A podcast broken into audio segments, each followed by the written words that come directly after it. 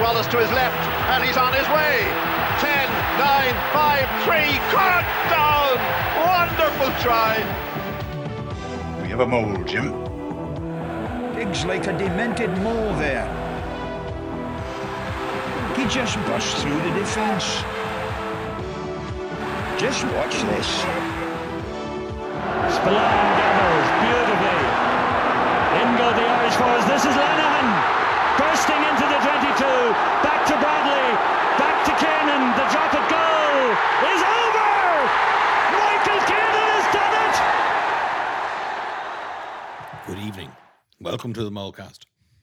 Good evening. Good evening. Seven wins out of 16 pool games for the Irish teams in Europe. It was pretty hard to get knocked out of this tournament, but by God, by God, our lads tried. uh, and uh, I think the conversation starts tonight with Ulster, Ulster Rugby. Ulster Rugby, whose last performance against Harlequins might have. I don't think it was worse than their loss in their opener last season against Sale because that was a home and a bigger scoreline. But Jesus, their performance against Harlequins was absolutely atrocious. Um, it was one of the worst performances at European level I can recall seeing from uh, from an Irish team in the last ten years. It's terrible just an enormous lack of uh, an enormous, eno- s- staggering defensive lapses, uh, an inability to effectively punch back, and just uh, so much blame to go around so many people, and that's what podcasts are for. I couldn't, I couldn't get over the I was looking forward to the game and I couldn't get over how careless and what a lack of concentration, what a lack of basic rugby uh, lessons. Uh, like the, this, you know, keep your eye on the ball, play to the whistle. The first try was incredibly embarrassing, and they were frustrated and, and gesturing at the referee as though Harlequins had that wasn't even contentious. Harlequins had had just taken advantage of Ulster being re- not just it's not unprofessional.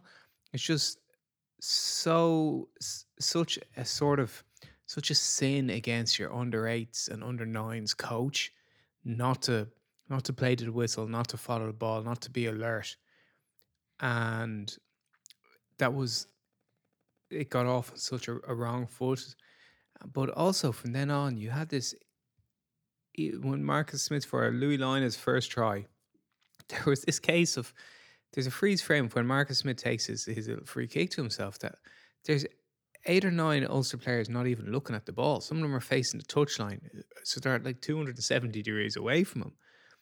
Uh, a number of the Harlequin tries were not caused by really Harlequins players beating anyone. They were just running into space where Ulster players weren't. So there's this huge, there's a huge sort of um, clash of like they're clearly not coached to defend like that because you would never coach a team to defend like that. So you you have to blame the players, but then there's also the point of like ultimately the coach is responsible for getting them to play. So like there's enough blame to go around to the coach as well. Like as I was saying, there's enough blame to go around to everybody. But blame is one thing and solutions are another thing. So it's not that we have the solutions, but what um are we finished with blaming people yet or can we do some more? Well, I'm not an expert on Ulster rugby, but the fact that uh, Dan McFarland, like, sort of aired his own dirty laundry earlier in the season, was like, "Oh, the training sessions aren't good." It's like I don't understand how the coach can say that. He's like, "My own work isn't good," and is sort of using it as a as as almost like as a, as a motivational tool. It just sound it was such a bad line to say to someone. I don't understand how like if you ask me looking at it from a distance, I'd be like, the whole team are waiting for him to go. That's what it looks like. It does look like I. T- I tell. t- This is a funny story. Maybe I've mentioned in the podcast before, but when Eddie O'Sullivan was coaching Biarritz, I went down to see a training session at one stage, and they were training on the back pitch, the Aguilera Andrea, Yeah. with the old stand, and it was a- like Aguilera is always a really boggy pitch, but you can imagine how bad their training pitch was. It was a mud bath. But um, uh, Eddie ran one of like I've seen a good few training sessions, you know, been in a few training sessions, good few training sessions of them. This was one of the worst run training sessions. Like certainly the worst run a high level training session, but like when I say high level, I'm including like senior cup teams. It was fucking dreadful session, and I thought at the end of this, like Biarritz, like Eddie's going to get sacked. I remember saying to like that was a terrible session, and uh, like Benoît August was running the force. Everything was done at walking pace. Everything was a drop ball. They couldn't go through two phases without dropping the ball. And then they'd start again and they'd just walk to the next thing. It was done at about one mile an hour. So I can understand how professional teams train badly because I've seen it with my own eyes.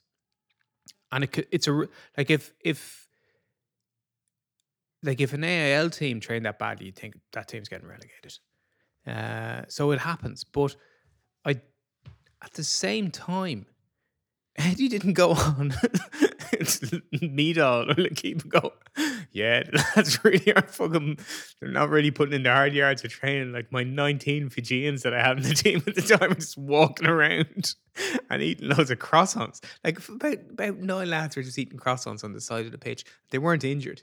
They were just like faffing around. They might have been out there for two and a half hours. It was a disaster of a training session. So um, they can happen.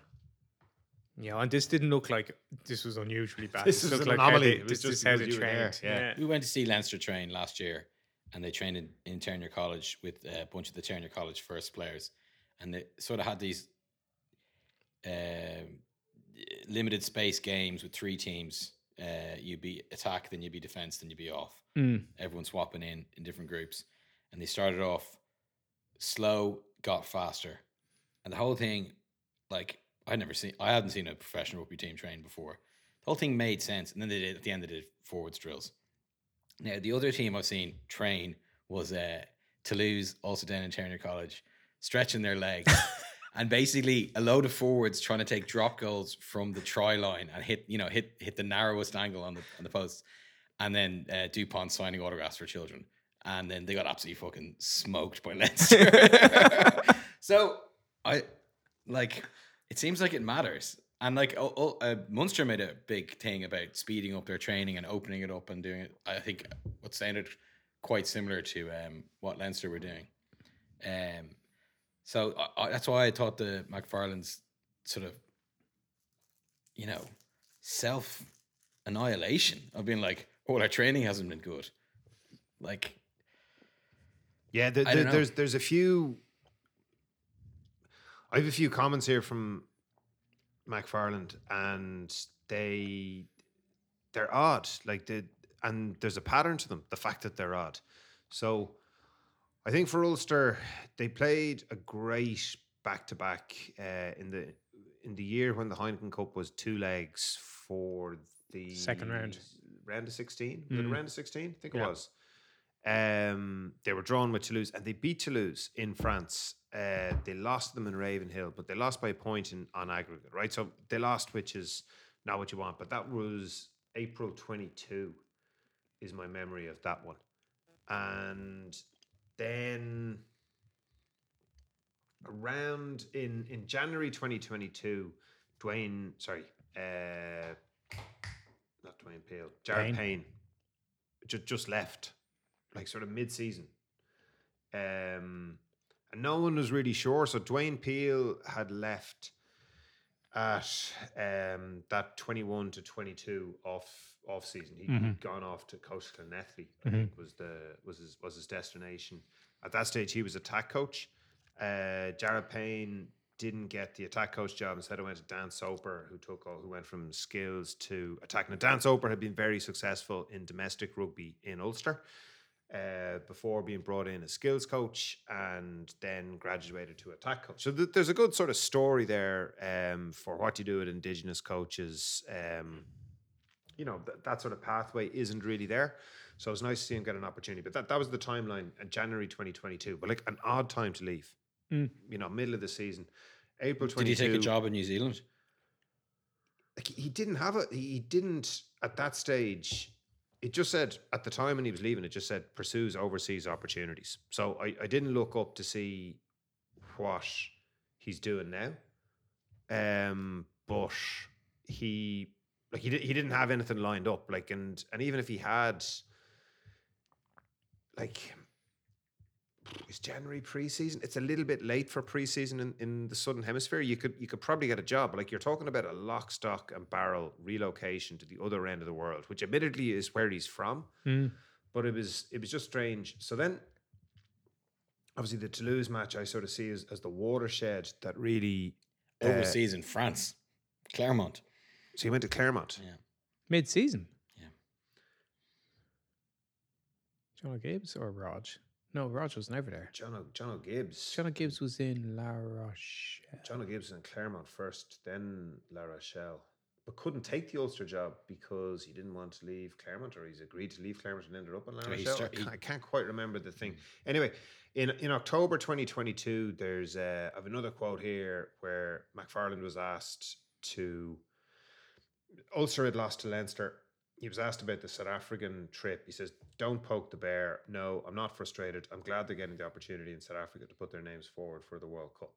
But it's kind of said in that sardonic style where you go, he doesn't sound like he's that glad at all. Was That- this the was this the, this was the emerging, Ireland? Ireland tour to South Africa. And then in December 22, Ulster lost to Munster, and we were terrible, was McFarland's first answer. I don't want to take anything away from Munster. That was a game where we decided our own fate. We had the ball 11 times, they're 22, and lost it 10 times. And then it's a big issue. I'm very concerned. It's soft. I told them last week we have to toughen up there. On this occasion, it is an element of all that we mentioned this week. But the game is lost when we don't take those chances. And then, so Ul- Ulster had this big nadir and emotional release. And in the 22 23 season, got their season back on track, finished well, had home matches, and then get knocked out at home in a knockout match against Connacht. Connacht, yeah. And then this year had a really significant wobble, had a big emotional release, and then won three very significant matches back to back. Like beat Leinster in the RDS, incredible win, incredible result, deserved win. Um, brought in like Billy Burns kicking game, like the, probably the best aspect of his attack. Uh, beat Racing in, in Ravenhill. Beat Mu- beat was it Munster. Beat Munster. No, sorry, beat Connacht first. Beat Connacht first, and then won those other two matches. But then just got absolutely smoked by Toulouse and by and by Harlequins, as we were discussing. And it, it, it seems that like relying on emotional responses is is it's only going to get you so far. Like you might get two or three matches out of it. It might be very significant, but you often see this sort of comment given by all teams. Oh, like you know, if you're not moving forward, you're just going to fall behind because everybody else is moving forward, and you just go, oh Jesus, like pull, like come on, you know, come up with something more original than that. But I look at Ulster and I go, they seem to be the embodiment of a team that isn't doing anything new and that has got left behind. Well, I think they're going backwards rather than But, I, I- but that's the thing. I, I mm. think they're going backwards. Like I don't, I don't think that they've sort of plateaued off at that 2022 level. Um, so like, there's there's a few things.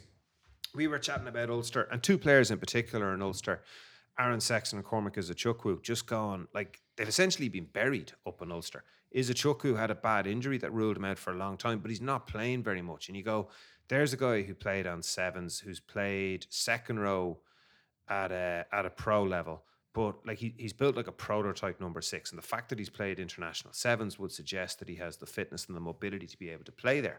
Now, talking about at what level has he played second row? He was chosen in that emerging Ireland squad as a second row alongside Brian Deeny, John McCarthy, and Thomas Ahern. So John McCarthy uh, was being mentioned in the same breath as Eben Etzebeth by Austin Healey at the weekend, right? So not not talking up an Irish guy, just not an Irish commentator talking up a young Irish guy. Uh, he was in the Irish World Cup training squad, in the squad, and then Tom Ahern was mentioned as sorry, what did I mention? He was selected in the selected to train with the squad, although not named in that 34, right? And you look at those two guys and you look at Izuchukwu, they're all on the same tour on the Emerging Ireland tour. And there's a massive disparity. But Iz- Izuchukwu, to my mind, is like a number six, given the characteristics that we mentioned earlier, and given the way that you see like Ryan Baird and Tom Ahern have played a lot of six this season for Leinster and uh, Leinster and Munster. And then Aaron Sexton is like if you were to go, could you sign one other Irish player that you actually think you'd get, like not Tyke Byrne? Um, you go Aaron Sexton. Love to see him play for Leinster because like he's just an incredible athlete. And you go like like what's the downside here? You just have a winger like who kind of doesn't quite get there, but you go, he's still going to score tries for you just because he's so quick. And maybe at the end of the season, it just hasn't kind of worked out. But you go, like, there would be a plan for him in Leinster. Like, he would get opportunities to play. And wingers score their tries young. And you go, like, he's he's not really being given that opportunity for Ulster, but he hasn't been given that opportunity for anybody. And it's really frustrating to it's it's really frustrating to watch. I agree. It's very frustrating. Just so few minutes uh, up there, and then you know gets offered a contract and signs a contract, and the season after, like the half season after, he's played in one game, and he's playing for Haitian, scoring tries. I think he scored a try and set one up last weekend. Scored two tries the previous weekend. Like he's he's a tall, strong, great athlete. He's Uh, six four. Yeah, And like you see, Louis Rees is going over to the NFL to try his his luck out with that. Like speed is just such a differentiator. If you've got absolutely top end speed, and like you look at Robert Baloucoune, who does have top end speed, who is playing, but like his try scoring rate has absolutely fallen off the side of a cliff. And again, you're going like, is he? He's he's got worse. So one of the things that you look at with coaches is like, has the player improved? Has the like has the player got better? being with that team. And speaking about wingers, you'd have to go, well, James Lowe has got better since he's been in Ireland training with Leinster. And then got better again when he got kicked out of the Irish squad. Yeah, and got better again after like losing with the Irish squad. And to the extent where you go, is he, is he Leinster's most important back? yeah. Yeah. Um, and like when he doesn't play well in terms of his kicking game, it can be the losing of a game for Leinster. Look at the Heineken Cup final. Just couldn't get his clearances right. And like James Lowe's kicking game is a big part of Leinster's game. It's and it's, it's usually so reliable because it's it it just buys you so much territory and time and gives you an opportunity to to turn like defending in your own half into a sort of a press in their half. So anyway, like you, you can you can see the difference that coaching and like a, focus on particular areas c- can make in a player. And it's not like you know he couldn't kick before he came over, but like they really concentrate on using that kicking game. So And Gibson Park, examples. Uh, Gibson yeah. Park couldn't kick when he arrived. His first couple of seasons with Leinster, he didn't like his kicking game was tragic, and now it's it's a real strength of his game. He's become a very well-rounded scrum half, but certainly the kicking is the thing that has most improved. So you're coaching how you can produce how you can produce improvements in players is a major element of it, and then on a sort of strategic level, it's like what plan do you have for every player in your squad? Something we've talked about a number of times before. The player himself may not agree with everything. If you're saying my plan is this is what I'm going to do for you and how I'm going to use you over the course of the season, you don't necessarily have to spell it out exactly to the player, but you have to have a plan for everyone. That's why you're paying them. You're not paying lads just because you've got extra money left over. You know, this isn't, oh, it's coming up to December. Better fucking pay somebody else to stand around this hole in the road. You have to have a plan for people. And the plan should make sense to all your, you know, assistant coaches, to your CEO who's putting the money out there. Because you can, well, I can just pay another rugby development officer with, or three rugby development officers with this salary. So to have a plan for every player in your squad and in your academy and what you expect to see from them, and McFarland had this issue at the at last season where he had a chunk of players who he didn't play. He laid a lot of them off coming into this season. Some of them were coming to the end of their contract, some of them he did lay off. But he's he's now in a situation where he's got players who he brought into the squad initially in the really the first year that you took over, which was 18, 19. Uh, and he had a big job of work to do then. He brought in a lot of these players. And as you said before, the spring to summer of 2022 looks to have been their zenith. You know, you had the very good games against Toulouse. You had them beaten very narrowly by the Stormers away in, uh, in the last kick of the game in the semi final in the URC. He re signed for three years immediately post that season in June, June or July. And since then, the last season and a half has seen Munster turn into appalling Ulster. Ulster. Ulster, sorry, Ulster turned into appalling uh, European campaigns. Um, this season and last season as well, to a degree, players who had been in contention for Ireland in the Six Nations squads, like guys who played Hume and Lowry, and then guys who were there thereabouts, and then played in in November, Timoney and Baloucoune, just going backwards, falling out of those squads, not making training squads, not making the Rugby World Cup squad. Now Timoney's back in. He's been Ulster's best player by a street this season. Um, but you have guys who have fallen out of the reckoning because of their own bad play and because it's very difficult. I told you I'd get this in to fire a cannon off a canoe. If you're going, if you're trying to get into an Irish team from a team that's playing, or any national team, from a team playing really bad rugby, you have to be pragmatic and absorb the lessons of 125 years of international rugby. Team players playing for winning teams will get selected ahead of you because they're helping their team to win. You know, and the question is always going to be how good is this guy playing in a losing team or a team that loses a- lot? Is he just better than the bad the players playing badly and helping their team lose around him? Like uh, the issue, I think the biggest issue uh, that I can see with McFarland is the team that he brought in, the team that he built from 2018 19 onwards, should be at its peak with Henderson, Herring, Kitshoff, McCloskey all in their early 30s. That's the, they're all international players. A lot, you know, Kitshoff and, and Henderson, especially incredibly well established players. They've got a halfback partnership who've been in, in uh, you know, between the shafts for six years together. They've got a three quarter line who are in absolute athletic prime, sort of that 25 through to 28 age group. Then they've got two tight heads who've won a Six Nations, Marty Moore in 14 and 15, and, and Tom O'Toole last year. And this is that has that's almost like a whole team worth of players in good age categories in important positions. So how are they being so easy to blow off the park in games where they should be focused and very competitive? Well, I was scrolling back through uh, the replies on our Twitter account because it was one, and it's only two weeks ago, and uh, I think it was after uh, I said, "Oh, we're doing a podcast on what such and such date," and someone said, "How long is the section on Ulster are back, baby, going to be?" After they'd Beating Leinster. beaten Leinster and had the two successful interpros in a row, and like beating Leinster in the RDS is uh, beating Leinster. You know, when Leinster are at home, is very difficult to do. But there's one key element that keeps on cropping up. I won't mention it this time.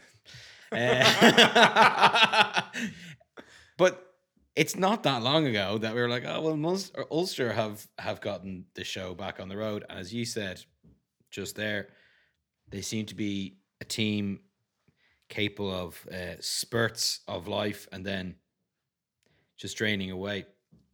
I wonder, this is a sort of a in a different direction.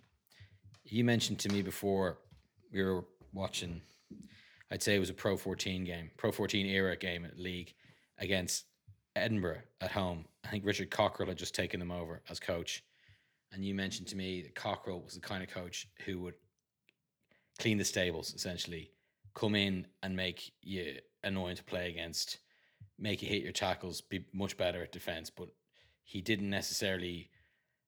You didn't. You, you couldn't see him sort of like turning Edinburgh into the dominant team in Scotland, say, for example. And I wonder maybe is as McFarland sort of um done his job, take you know, sort of with Ulster, where he went in and turned them around from what I was, you know, everyone knows the O'Driscoll quote. They were a Basket case. yeah, because I'd forgotten it. uh, yeah, he had turned them around for me in a basket case, got the, got the show on the road, and um, like they're better now than they were at the basket case stage. Oh yeah. Oh, absolutely. You know, they, it's like they've gone. It's it's three steps forward and, and a step back now. I think. Uh, Step and a half back. Yeah. So two, four steps forward, two steps back. That's Okay. Let's use round numbers. It's Two steps forward, one step back. Six steps LCM. forward.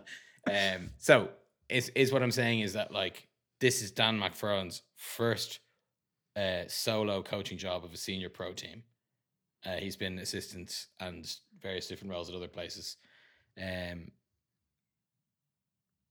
Yeah. yeah, like has he just like run up against the limits? What's he going to be able to do with this team? That's I- what it looks like. That's what it looks like. I'm not like Birch. Birch, uh, I think it was under 42, and he's saying it's it's not all Dan McFarland, and I agree, but at, at the same time, like he's now been in that job for six years. Nobody's calling for his head after you know six months of bad results. It's it's I'm not calling for his head anyway. I don't want the man to be beheaded, but uh, just pragmatically looking at it, he's been in that role for for five and a half, six years now, and now the team is actively going backwards, and it's it's not a blip in that they're Europe like the European games. If you're an Irish team, are the biggest games of the calendar until you get to knockouts. So you have to perform in the big games. That's really still how you're rated. Although the URC has become a much more important factor than than it, the league used to be. So when you get blown out in three of your like absolutely blown out, their average losing margin in in their their three losses out of four games was it was 25 points. Now they're getting hammered in games. Um and it's not the first season that, that this has happened. They lost to one 39 0 last year. I think they were I think they might have been 36 0 down against La Rochelle at one stage before they came back. And essentially scored for like essentially scored. They did score tries. But the game was game was done after half an hour. Um so I think he has he has run up uh, to the limits of where he's going to go with this team, which leaves which leaves Ulster in a difficult position because I think Dan McFarland can be um, just by his his personality. He's a bright guy, and I think he can be like in a way that Andy Farrell just isn't. I think McFarland can be too negative about things and not in a helpful way. Be too sarcastic. Uh, that comes across sometimes even when he's on television, which is like the key place. Not like sarcasm does not translate as a coach, and I'd imagine that comes out in training sessions when he's disappointed or angry. And I think that the players are maybe not intentionally, well, probably not intentionally going out to play shit, but they're not listening to him anymore. And thus he could be giving them absolute gold and they're playing like it's chicken feed. So that is a case of, you know, non there's there's a phrase I remember reading, I can't remember, no fault divorce. You know, it's just come it, like to me, uh not in terms of the program overall PROG or AMME program. Not, it hasn't come to an end there, but it essentially has come to an end. The relationship. Yeah, like th- there's a whole. Mick Dawson was was the chief exec at Leinster for pretty much all of professional rugby, and he retired at the end of last season, the season before, Last season, only. last season.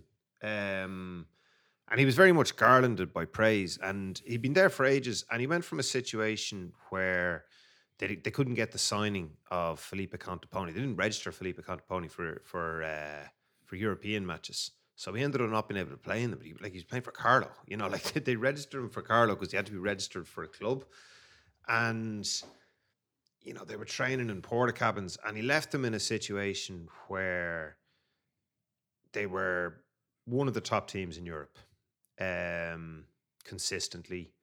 They had a great training venue in UCD. Um, they'd won like four Heineken Cups during his time. They'd won the league multiple times. They were the bulk contributor to the Irish squad, and like there's a lot of you know there's, there's a lot of contributory factors, but the fact was he was able to harness it and pretty much define the role. And then Shane Nolan took over.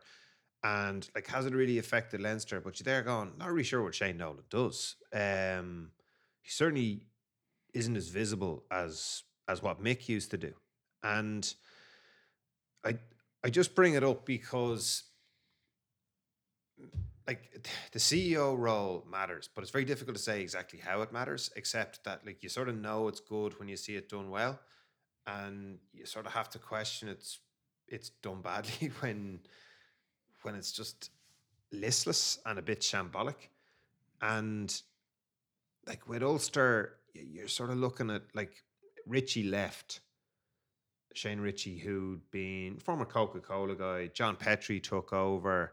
And just between Petrie and McFarland, like I said, like there's just been that bit of listlessness for the last like year season, uh, really since Jared, like since Jared Payne left. It's it's kind of Two calendar years, basically. two calendar years, pretty much to the month, um, that it it went up. Now, like I said, a season and a half, really, from losing to Toulouse by a point in aggregate, losing to the Stormers by a point in June, right? So say say year and a half, calendar year, but it you, you do sort of go back to Jared Payne leaving after Dwayne Peel leaving and just go, nah, it's definitely gone downhill since that. And it's yeah, that no fault divorce. But then you're sort of going, like, that seems like a lot that you have to change. You have to change the two guys at the top, um, both what like at the same time. Like, which which which one is responsible? Like, which. If, Yeah. if, if they go and you replace them, like, is it is it going to get better if if Petrie stays and and McFarland like is gone? Like, who's Petrie choose to get in? Like, what's he gonna like? How much is that gonna cost? Ulster lost. Um, Ulster had a bad financial year. They lost like nine hundred and thirty-seven thousand. And a lot of that, according year. to Fanning in, uh, in the Indo, especially, was down to poor decision, you know, over the course of a week and a half by John Petrie. Is this with the With the frozen Clermont- pitch, oh, yeah. the Clermont, La Rochelle. La Rochelle match and the frozen pitch. Yeah. Not Yeah. moving quickly enough, not getting organized quickly enough, and then deciding that it was, I'm going to blame EPCR. And EPCR came out and goes, This is absolutely your problem. And then he had to climb down, and they lost a lot of money on it. Now they put in a, an artificial pitch in Ravenhill, probably the right thing to do. Um, so in in that case, like there's that's a like I think he's done a reasonable job since he came in. And PG or sorry, Richie had the Coca Cola fella had run out of road by the time he was leaving. Uh, he'd absolutely come. You know, he'd got to the end of his uh, sort of credibility in the role. But it's they're in a really tough spot. They're in a really like they, that team has a really good stadium, really good support base, really good identity. Uh, they've got great training facilities they have the chip on their shoulder which can help you perform as a team. They're really coherent in that a lot of their players are have been around for four or five years. They should be an incredibly difficult team to beat. Um because there's very few rookies in the team. And I think that's the frustrating thing about it is that it looks to be an emotional issue. So we're sort of going, you know, earlier on saying that you can't just go to the emotional well all the time, but then you say you shouldn't have to because if you if you go through the checklist as you as you did there and and you look at the facts, you go like this isn't a shambles of an organization. It's just one that like is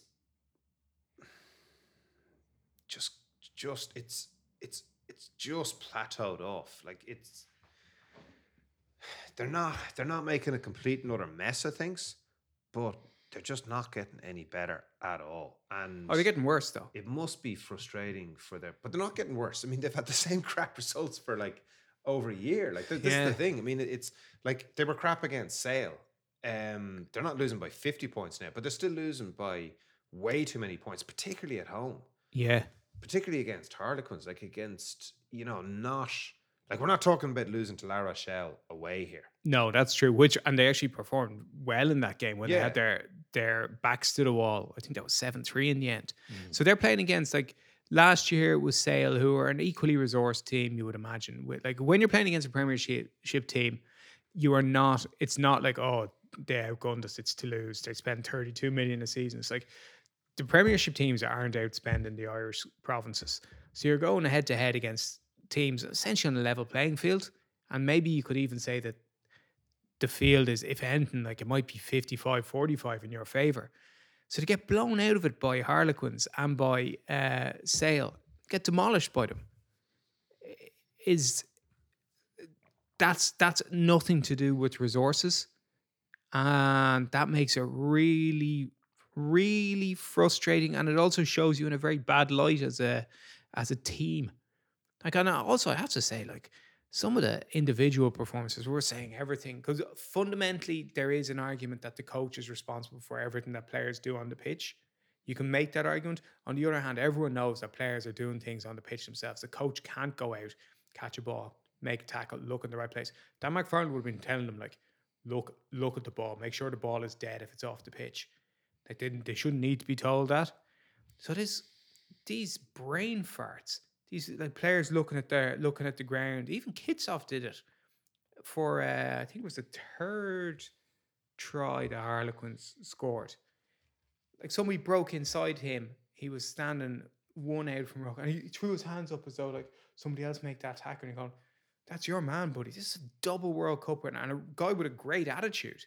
Like Kitshoff is a great competitor." Going, what the? What's going wrong here? Why is everyone like just waving their arms up in the air all the time? You know, the whole team seems to be doing that. Yeah, and you look you look at Connacht. Like Connacht beat Bristol and beat them well at the weekend, and Connacht like have Bundee Aki, but like Finlay Bealham, he he came from Australia. Like he he and he wasn't faded. Like he wasn't.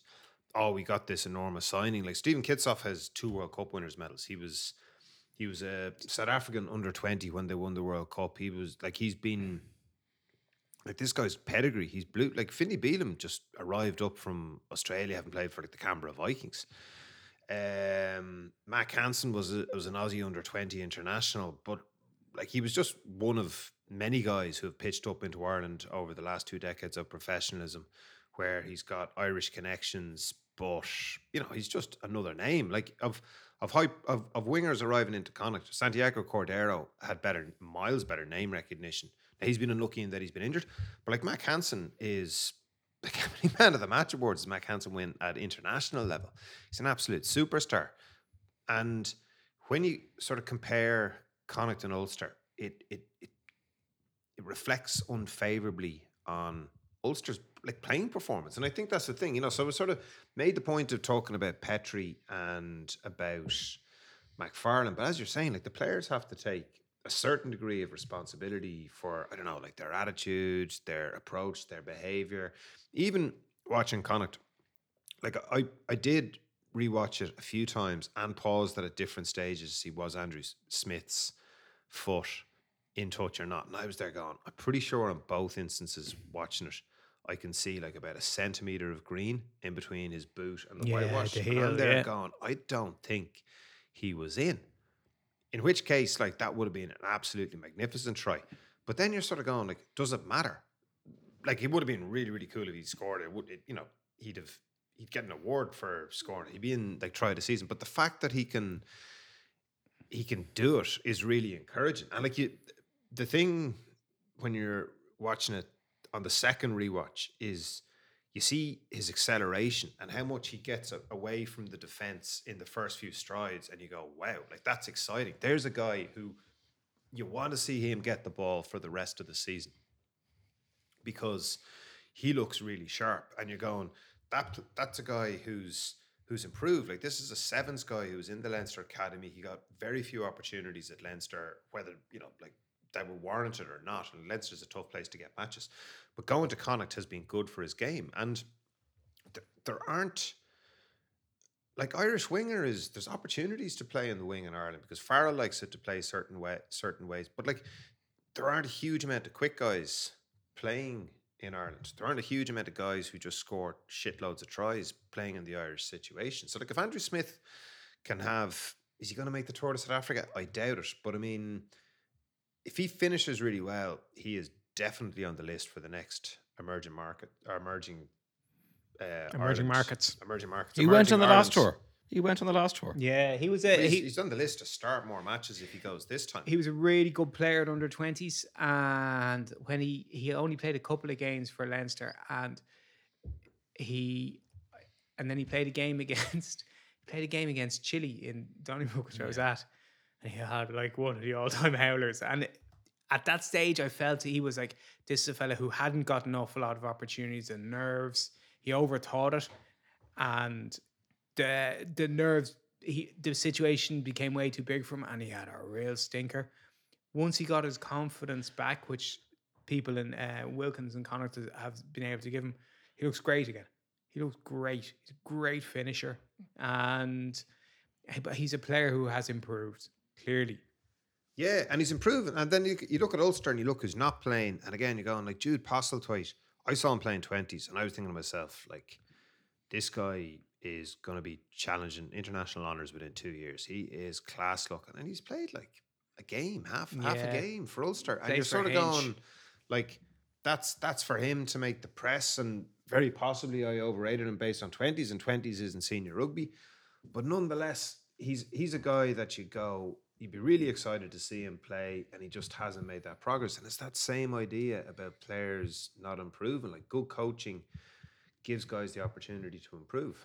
It's something that we talked about, uh, I think, off camera uh, at the uh, off camera Off mic. off mic after we- our podcast last week was the fact that, and we had different opinions at, it at the time. I was quite skeptical of the value of the emerging Ireland tour, and in hindsight, and given how different players, a number of different players have panned out, have to admit that I quite badly misjudged it. You're always very positive about it. It's it was a really good tour to get to shake up uh, provincial pecking orders, to expose players to different coaching, and some players are just expl- like including um, Joe McCarthy, Jack Crowley, have just exploded. Like those those lads are likely starters for Ireland in the Six Nations. So you know, Yeah, I mean, I- I- 16 months after they went on an emerging tour as nobody's basically. Yeah, I, I, I was, I had pitched this to you both and said this this tour was a massive success. Mm. Just looking through the names that went on it, and like, he might not start, but I think Calvin Nash is in pole position to start in right wing for Ireland. Agreed. Yeah, Yeah. I agree. Jack Crowley and Ciarán Frawley are two of the out halves that went in this tour. Yeah, yeah. They're going to be ten and twenty two, I think, on the, in this in this selection. Um, and then uh, Ahern would have been in this in the would have been in the tr- the training squad, and by you know everyone's account was sort of unlucky to not get a call for the main squad. Joe McCarthy certainly will be in the twenty three, might be in the starting and starting fifteen, and has been phenomenal for Leinster. You have Cian Prendergast, John Hodnett, who Everton also was like Unlucky to uh, miss out on the yeah, squad. w- Yeah. widely accepted that like he's been playing really well. Was eh, you know man of the match in the league final last year. So like, and that's just the one. That's just that's a smattering of the ones who are like right around the Ireland squad. So But say, what was the other thing you were saying to me this morning? oh well, the Baloucoune, McElroy, Stewart Moore, Jake Flannery. Jake Flannery sort of only just at Ulster. So uh, none of the scrum halves are Ulster. Doka's Doka's Ulster, isn't sorry. it? Joke Yeah. Doka, sorry, yeah. Um, uh, Cormac Izuchukwu there, just known in the back row. Tom Stewart's there as a hooker. Um, but just to, yeah, like Robert Baloucoune being the standard bearer for players who have not kicked on. Yeah. Uh, but your your point was essentially that none of the Ulster players have made progress. Most of them have regressed, and it's um, ah, it's really disappointing. You know, it is disappointing. I think like I always look out for Ulster, and um, you know, and they've they like two seasons ago they looked like they were in great position uh, to become um, to become really a really strong outfit for a, quite a good few years. You know, f- sort of th- three, four years in a row that they'd be really strong. That they had enough good players. They had a good age profile, and they've just wasted a year and a half of those. And really, you know, this this season they might they like. There's always a potential now because we've seen it happen with Munster that you can you know, once you finish in the top half of the league, like you're in the running. Like that's the, the way that the league is structured. Is that like all you have to do is not be shit, and you'll get into the knockouts. Like that's all it's required. It doesn't like getting finishing eight is fucking like it's not hard. So once you can get into the knockouts, yeah, you, like Munster showed that you can you can win the league. But um, I think I think that this season, uh, because of how bad the European performances have been, I think that this season is is a dud for Ulster. The crowd didn't like that. Someone needs to stop him. There's no rugby on this weekend. But more importantly, we're not playing a crap Italian team the day after a Six Nations game where Ian Madigan would score four tries under Joe Schmidt. Those are the golden days of the, of the Pro 12. Used to love those games. a crowd of 8,000 there. in sideways rain. The Leinster team that played at the weekend against Leicester was very strong, and I thought played very well. I, I was I was very impressed with that Leinster performance, um, and it, you know it, it it did taper off for a while before finishing very strongly, but I kind of going, Jesus, like there's it used to be that during the Six Nations, you'd pretty much watch a completely different Leinster team than played in Europe um, play top end rugby, while most of the rest of the team are off playing for Ireland or involved in the Ireland squad. Whereas now uh, there's just fewer opportunities for that. So you're sort of going like, when when are a load of guys going to get to play? In particularly, I'd like to see Tommy O'Brien play at second centre, um, which I think is his best position. Um, I, but I'd like to see James Culhane play at eight. I'd like to see Scott Penny play at seven. I'd like to see Will Connors play at seven. Um, I'd like to see Michael Milne playing again. And yeah, like ah, screw it. There's just fewer opportunities. So you sort of go, um, that's it. I don't know. It's a pity for me. really. I, I And but. I, I think they have to find more matches because you sort of go. It's, it's a bit of a pity for the squad, and I think they have. They have played. They have found two matches. Like they've they've got two Friendlies. friendlies, really. And you're going, there's, it's good that they have the matches, um, but like friendlies are friendlies, and you know, like if if you win a league match, it's it's massive. Like Will Connors played a match against Glasgow. Um, pretty sure it was it was during an international window. I can't remember if it was in November. November. And he, he just tackled them off the park, and you're there going like that guy is an inter- international class. He also seven." threw a massive skip as well. That and we ended up scoring a try. I think it was 2019. Yeah. Ah, blazing performance from him. So like there's there's a few matches I'd like to see Sam Prendergast play more in in league matches. Again, like I, I thought Prendergast was um probably struggling to find his feet a bit more at the weekend than he had done previously. But you get like He needs his brother to teach him how to love tackling. they're yeah, he doesn't love tackling. they're good up. No, he doesn't love tackling. No, But like they're they're good up like it's a real match. Like when you're playing Leicester away in in Welford Road in a in a European match, like it's it's a proper standard, you know. like even even if you're winning, like you're and you're not going to lose the match. It's it's a different challenge than what you face. So while the friendlies are good, the fact that there's a run out, they don't have the same seriousness that a league match has. And like, look, Leinster oftentimes would finish so far ahead in the table that they were going to get a home semi or home knockout matches anyway. And they were playing against teams that are also weakened in their international duty. And Leinster seconds are much better than Treviso seconds.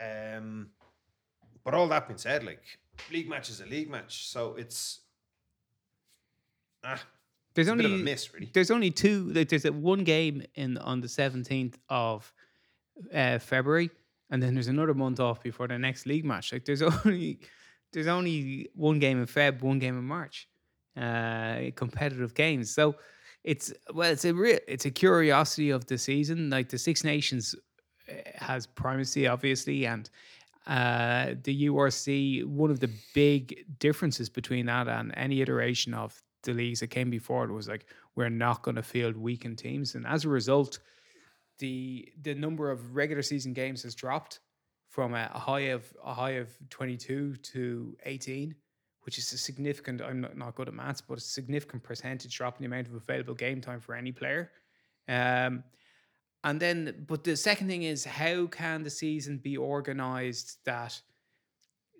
there is to to give fellows fellows guys on chaps.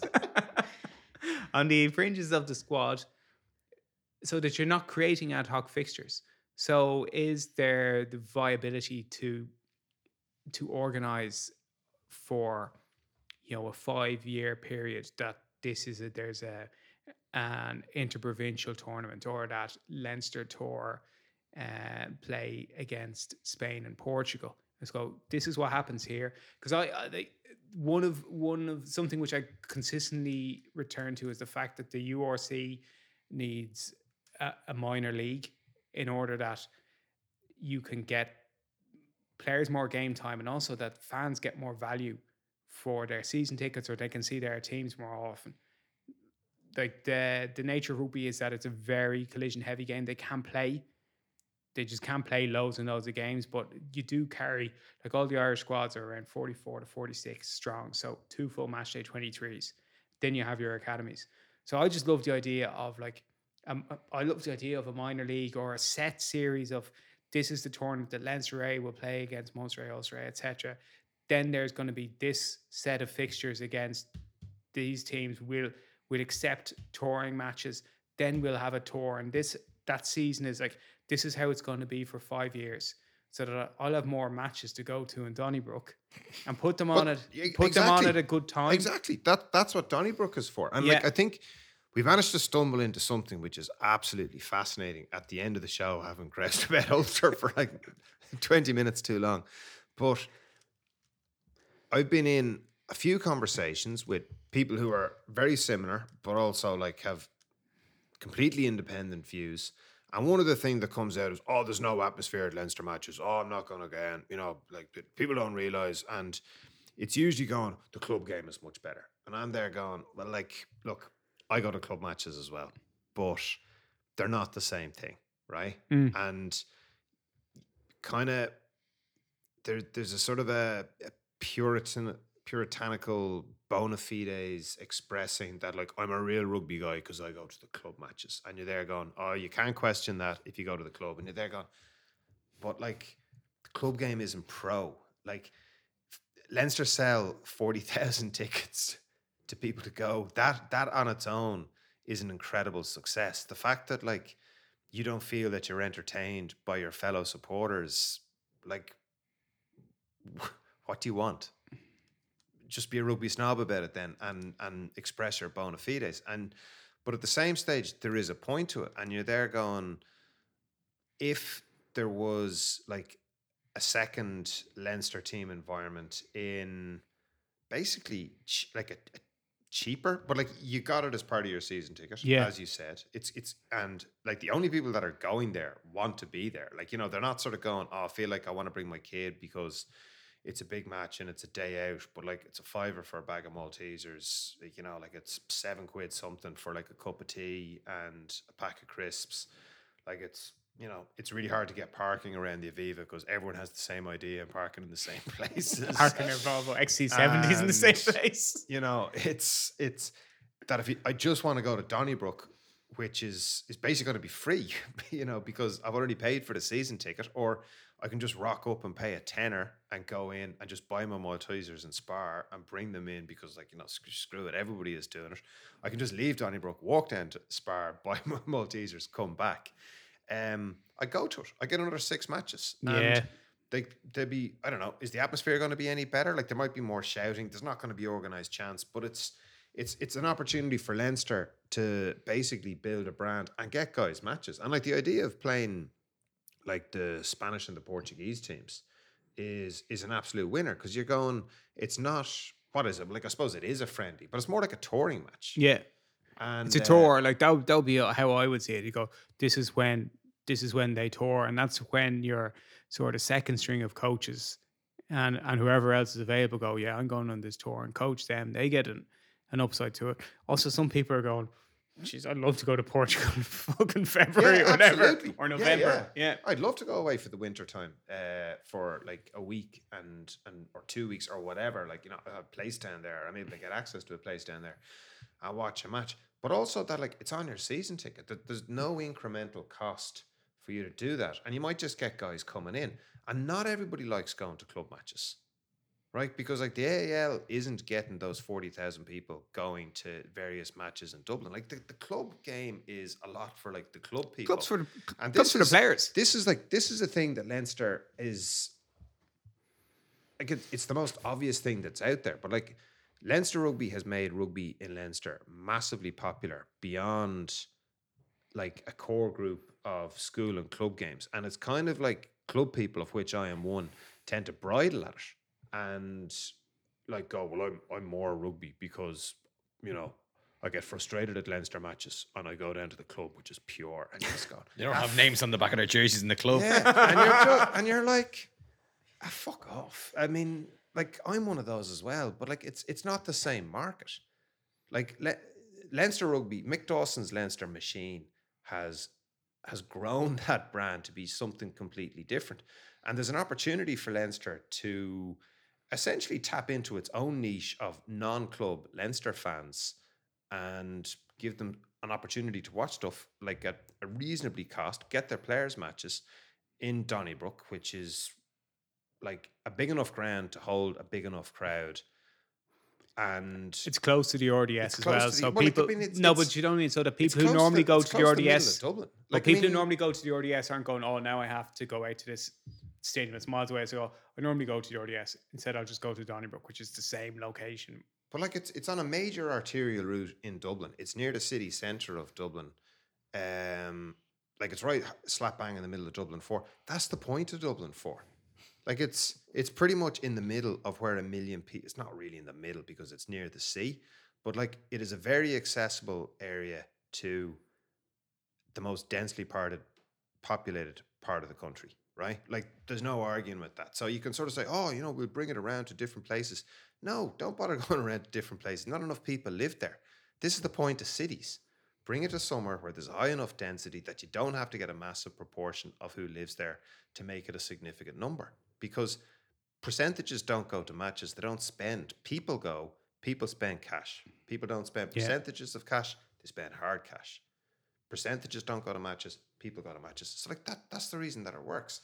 So it's I wish they do it. Yeah, because they put these, they put on games almost at like obnoxious times. Like they, you know, Leinster, Leinster Development will play the Irish under twenties, and it'll be on a Thursday at two. And like during the recession, that was grand. I used to go to those, taking a long lunch. I'd go down and watch like Leinster schools play Ulster schools because you know there was fuck all work to do. But I would rather just there going Leinster Development are playing uh, the Irish under 20s before Christmas. Put it on at a time that people can go when you know, put it on on a Friday evening so that you can people will go to it. Like I would I would have gone to those games.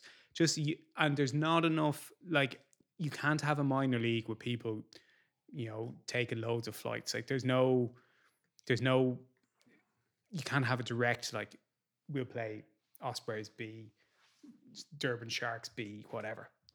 That's not going to work. So you have to be inventive in terms of where your games are going to be, how they're spaced out over the year. Leinster need to enter the Currie Cup. It sounds like, if you ask me. you know, like th- that's but what I'm saying is like you have to assemble the fixture list piecemeal and then try and go. This is something that we want to do, and have a five year plan for it. And as you say, put on the season. Like the season ticket hasn't gone up in price, but like it's shrinkflation. the amount of matches you get into has dropped dramatically. Uh, so uh, and then the, the obvious benefits are giving giving lads game times and and uh, essentially making sure that people can more people can go to games cheaply if they don't have the season ticket for a 10 or a 5 or 15 quid whatever it is 10 or in and 5 or into the stand as it was for the you know British and Irish Cup. So um if Chewy if you're listening this this is a, this is an idea. Freebie. I just turn this into a voice note for me. When you walk through a storm, hold your head up high and don't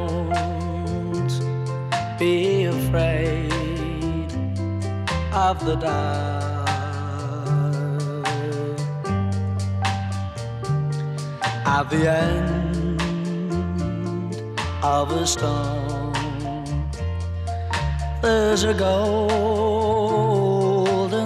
sky and the sweet silver song of love.